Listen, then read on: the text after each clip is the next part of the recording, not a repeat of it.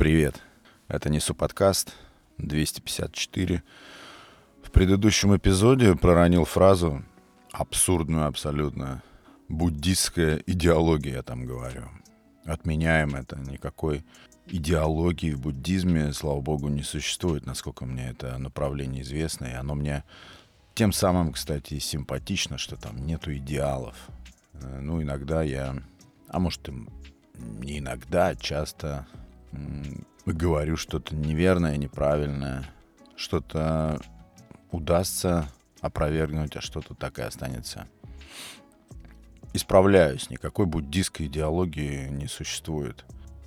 Идеология — это слово, которое пришло из грязного мира политики, где выстраиваются идеалы, большей частью ложные, для слабомыслящих, как правило.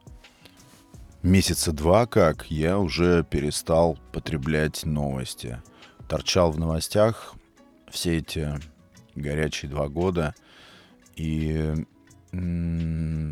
искренне говоря, питался, наверное, негативом оттуда, из этих потоков, и создавал в себе ложное переживание. Я абсолютно точно выявил, что это ложные переживания, ни к чему не ведущие, ведущие к, растрате только внутреннего ресурса моего.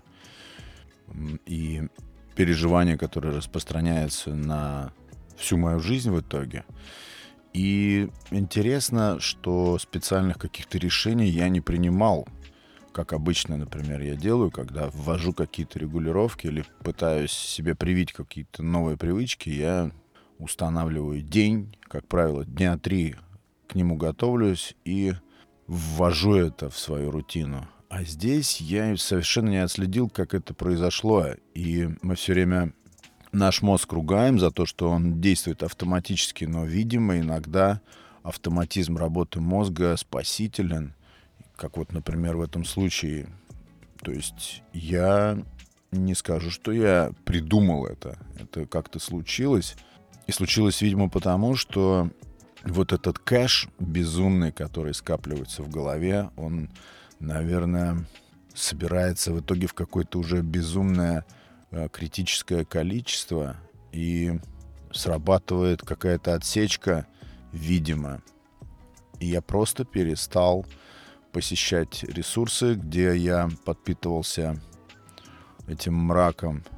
И вот примерно уже, наверное, два месяца или, может быть, даже больше вообще не бываю в местах, где раньше был, в этих потоках.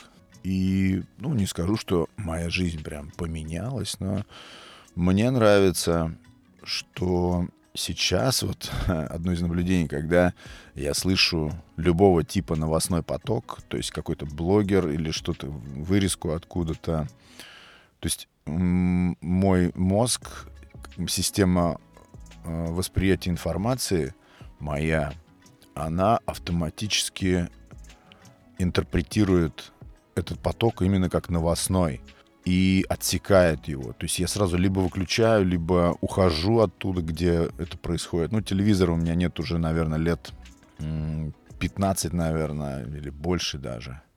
Кстати, я помню, мама одноклассника моего сына как-то сказала, а как же тогда ваши дети развиваются без телевизора? Вот такая фраза была насмешившие меня, дичайше просто, развиваются.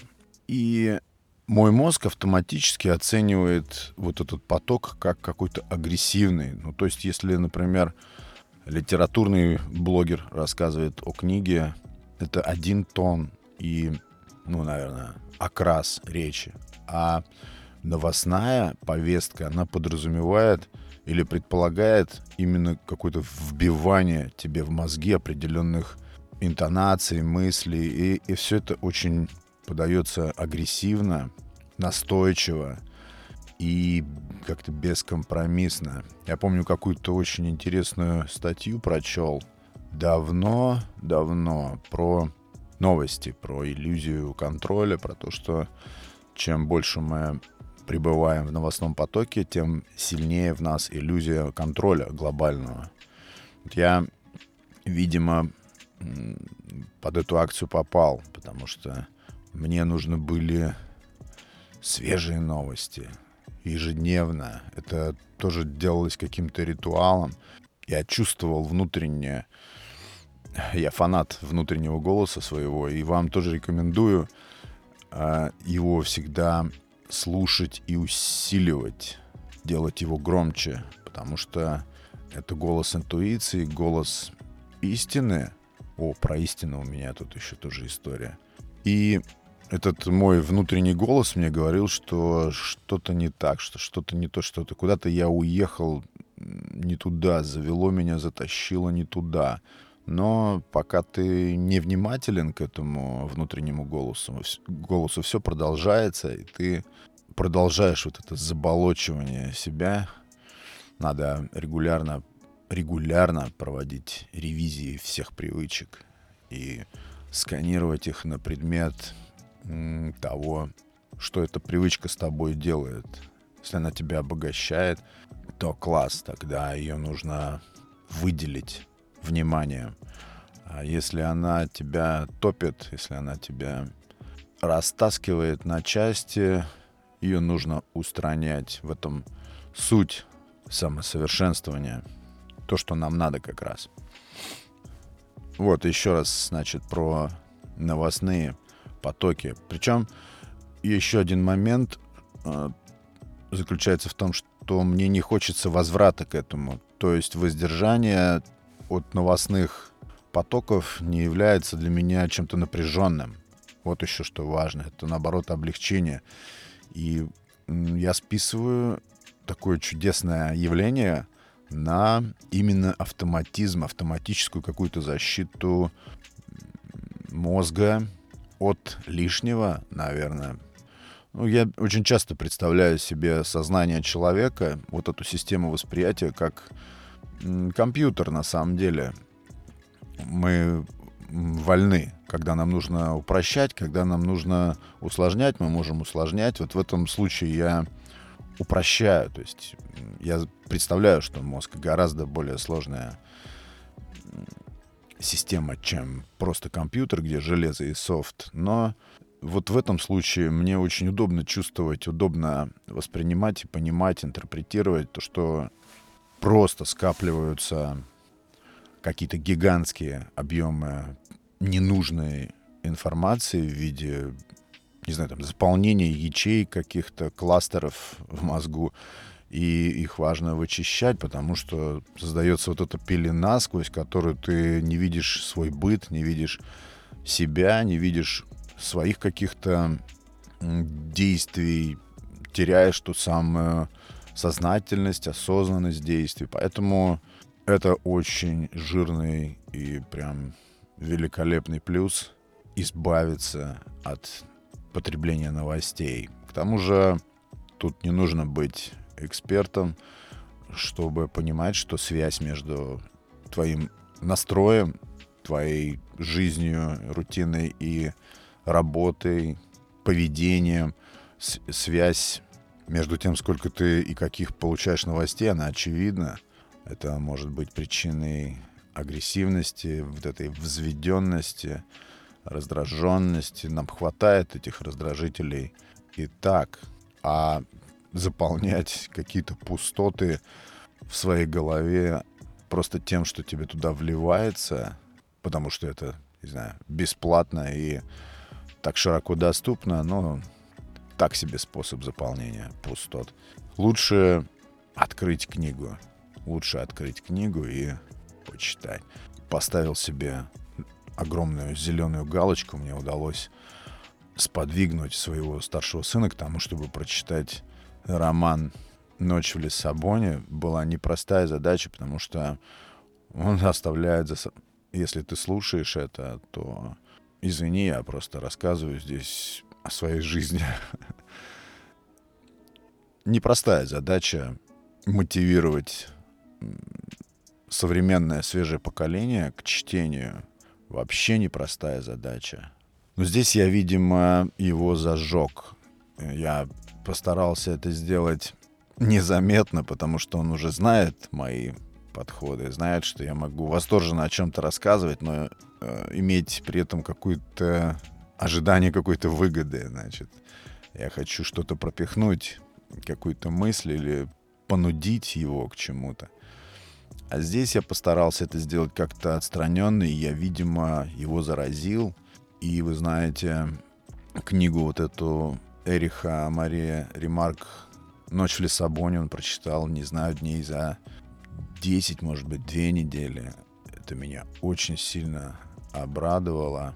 Тут мы с Ремарком справились. Ну, конечно, многое зависит от автора, многое зависит от самого чтива. Но я ему тогда сказал, вот представь, что я тебе рекомендую почитать, может быть, одну из пяти-семи книг, которые я сам читаю.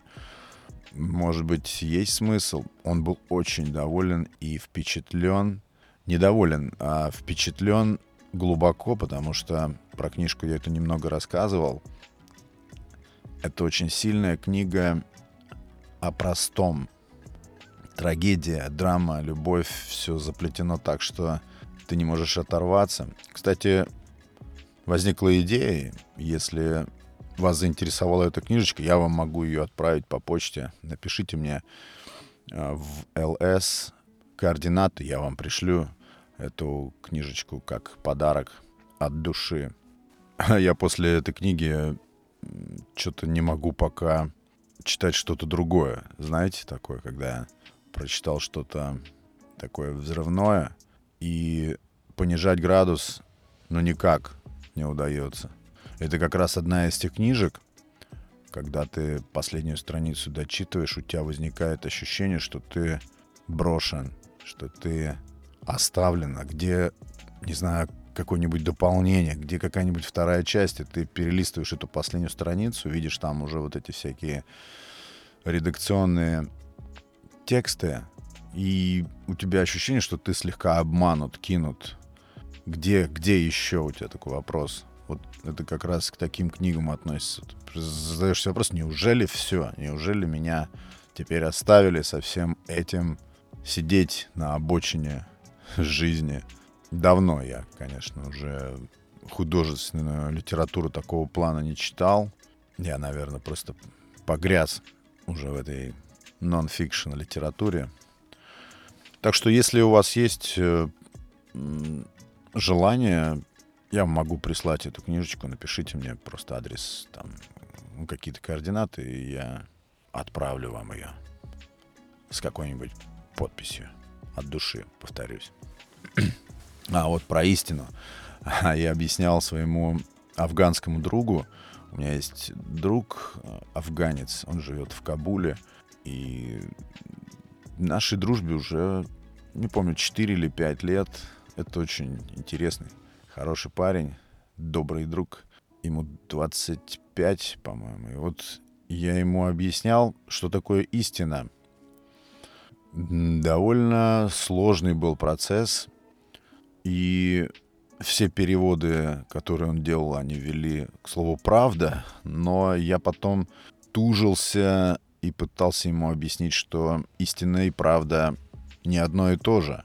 А он человек такой пытливый, и там, где кто-то сказал бы, да ладно, я понял, все нормально, расслабься, он хочет отыскать прям именно суть. Его не устраивает понять наполовину. Ну и тогда уже я взялся, включил все свои способности объяснять, чтобы разъяснить ему до конца. Не так-то просто это было на английском языке объяснять афганцу, что такое истина в русской среде. Но, как я понял, самым таким вот определяющим штрихом в моем объяснении было то, что правда у тебя может быть одна, у меня другая, у третьего третья, а истина — это нечто общее для всех, общее для понимания каждого — истин не может быть много, как, допустим, мнений.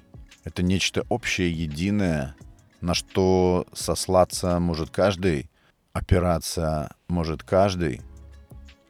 Что-то, что не подвергается никем, никакой дискуссии, оспариванию. Нечто, чему ты можешь только кивнуть. Тогда как правда — это всегда обсуждаемая вещь. Всегда ее можно расшатать и перекрыть другой какой-то правдой, так же, как и справедливость. Кто-то говорит, это несправедливо, а для кого-то это чистая справедливость. То есть это спорные моменты. Тогда как истина, она над всем. А потом мы ударились в разговор о разнице между сознанием и совестью. Я как-то ему объяснил, что для русских людей я часто сомневаюсь в этом, но хочу так думать, что для русских людей слова совесть и истина, они не просто важны, а они являются духовными ориентирами. Может быть, так во всем мире происходит, я не знаю, ну, нам как-то с детства вот это все прививали, и советская, может быть, пропагандистская машина втирала нам это про совесть я имею в виду. Но я нисколько не жалею, что советская машина делала упор на совесть. Совесть и истина. Если мы даже и бессовестные, и далеки от истины, я имею в виду э, жители, люди наших русских пространств, то мы хотя бы, хочется верить, мы хотя бы копаем в ту сторону, хотя бы мы смотрим туда, движемся туда, где истина и совесть. Конечно, я имею в виду порядочных людей, а не вот тех вот всяких. Но, значит, я сумел достичь цели, я сделал свое объяснение предельно красочным, и я думаю, что все это благодатно легло, как знание моему другу на душу, а и душа, точно, еще душа, совесть, душа и что я там говорил? И истина. Вот. Вот эти три м- ориентира компонента. Ну, по крайней мере, для меня это важные вещи, вещи, в которые я верю. Все сбивает меня. Почему-то я очень стал отвлекаем легко. Собираюсь записать выпуск. Вообще иногда возникает желание писать их каждый день, разгружать мыслительный свой конвейер немного. А иногда хочется все удалить, снести. Но это у всех так бывает. Много что отвлекает. Очень много отвлекает каких-то бытовых вещей. А быт это и есть наша жизнь. И в последнее время еще хотел в этом же выпуске закрепить ощущение зомби. Так интересно, я замечаю, что стал получать удовольствие от состояния, ну, близкого такого какой-то зазомбированности. Я не имею в виду там э, зомбирование пропаганды или там СМИ, медиа. Нет, когда ты как бы отрезаешь, ограничиваешь, лимитируешь свое мышление, не даешь сильно распространяться мыслям, и тогда ты сводишь все свои мысли и действия к простым, понятным, цикличным, это все в хорошем смысле, в такой правильной, хорошей коннотации. Но главное в это не заиграться. Но мне какое-то время, несколько недель нравится в этом состоянии пребывать. Это как контролируемая автоматичность. А, конечно, когда смотришь в автобус, стоишь где-то в пробке и смотришь в автобус, как в аквариум, и видишь людей в нем как, не знаю, как восковые фигуры, становится иногда жутко от всего этого зомбирования. Я даже придумал этому термин синдром водителя трамвая. Всегда думаю о том, как водитель трамвая справляется с одинаковостью. Одинаковостью маршрута, мне кажется, он даже знает, на какое место какой пассажир сядет, глядя в зеркало в салонное. Или какой постоянный пассажир, а они все постоянные, к какому времени подходит, к какому остановочному пункту, где стоит, что при этом делает, если этот водитель трамвая достаточно наблюдателен. И мне всегда интересно, как представители таких вот профессий, так, такого вида деятельности, как они справляются с вот этой уничтожающей, ну, например, меня бы точно это убивало изо дня в день с этой уничтожающей одинаковостью. Я слышал истории даже, что когда Человек едет на работу, заходит в транспорт и видит одни и те же лица. Все подчинено расписанию, и каждый находится на своем месте каждый день. Если ты делаешь все минуту в минуту, то ты везде видишь плюс-минус одну и ту же картину. Это страшно. Для меня это страшно. Причем обязательно, неизбежно в каждом из таких вот зазомбированных людей все равно теплится какой-то внутренний мир. Может быть, он даже больше, чем внешний мир.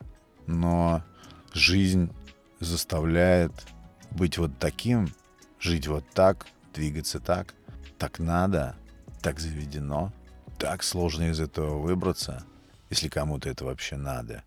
Для этого нужно отстраняться периодически и наблюдать себя со стороны, потому что раз зомбирование тоже очень важно.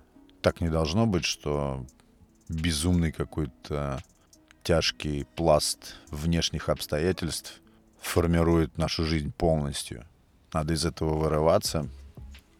Мы же не просто кусок плоти, который можно запустить, вращаться по одной и той же орбите. Мы можем раз и в сторону, и заскочить на новую орбиту. Но цикличности и повторению все так или иначе подвержено. И вот я предлагаю выйти из цикличности изящным способом начать умывать лицо ледяной водой. Я уже давно это практикую. Мне очень нравятся простые способы что-то сделать. Любые какие-то процедуры простейшие. Я не знаю, откуда я взял. Но тут, наверное, не нужно быть ученым, чтобы понять, что лицо не любит ни теплую, ни горячую воду. Лицо ждет только ледяной воды. И в моем случае это превратилось в такую приятную ежеутреннюю процедуру, просто умывание ледяной водой всего лица. Я не знаю, что происходит в этом случае, но это настолько приятно, такое сладкое жжение во всем лице. Поэтому я не могу просто вас оставить без этой простой вещи, без такой простой привычки. Я вам рекомендую ее себе привить, преодолеть дискомфорт ледяной воды, научиться просто его преодолевать и практиковать это ежедневно. Такой прям секрет. Мне очень нравятся простые и высокоэффективно работающие способы в любом деле. Так что умывайте лицо ледяной водой. Ну вот такие мысли, друзья, в 254 эпизоде «Несу подкаст». Переходите в Телеграм, кто здесь впервые Добавляйтесь там. Спасибо всем, кто реагирует, комментирует. Прекрасные люди. Я вас от души благодарю. И по поводу книжечки «Ночь в Лиссабоне» пишите, куда я вам ее отправлю. Благодарю вас за внимание, друзья. Это был Несу подкаст. Меня зовут Александр Наухов. Всем здоровья, крепкого, высокого настроения и свежести мысли. Пока.